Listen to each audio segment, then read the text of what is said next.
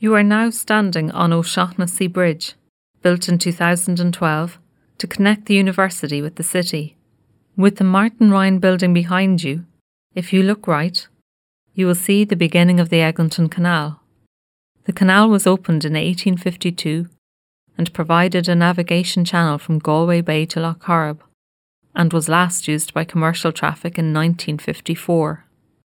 Canals, due to their human construction, offer a different environment to that of natural watercourses and provide food and shelter to many animals and plants.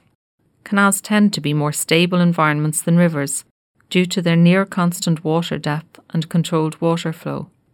As you are looking down the canal, on the left you shall see the rowing club with steps down to the water's edge.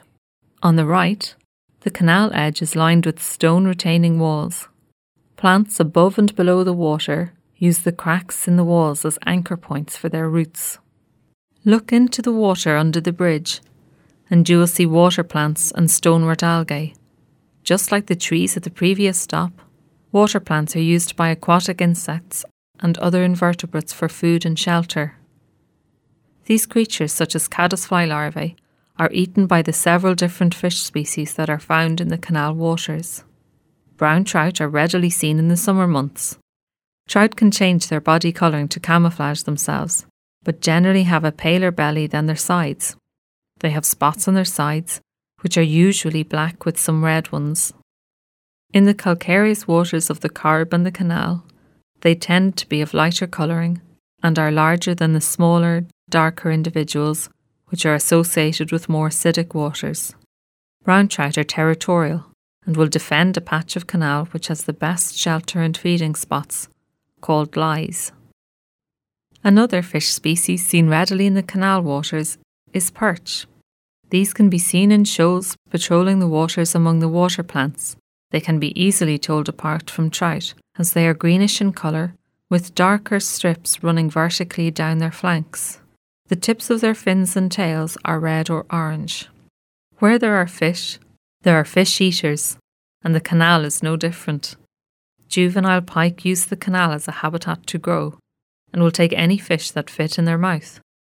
At dawn or dusk, you may be lucky and spot one of Galway's otters patrolling the waters, hunting for fish. Another predator to look out for is the charismatic kingfisher. Normally only seen as a blue streak as it darts down the canal, you may spot one perching on vegetation on the left side of the canal. Kingfishers have favoured perching spots from which they wait until a fish comes within striking distance before diving to catch it with its bill. To get to the next stop, the herb garden, head back the way you have come. Once off the bridge, take an immediate right, and you will see the O'Donoghue Centre for Drama, Theatre and Performance. On the gable end of this building, facing the bridge, you will see bat roosting boxes. These boxes were installed to encourage bats to settle in the building after redevelopment. Between the O'Donoghue Centre and narrow deep sided waterway to the left of the building, there is a path. Walk along this path and continue until you've walked under the white awning connected to the Human Biology building. Cross the road and walk right. Continue walking along the footpath until you get to the Orbsen building, which will be the last building on the left as you walk. Continue past the Orbsen and turn left. In front of you, you should see a group of wooden raised plant beds in front of Moffat's restaurant, and once you arrive at them, play the next section.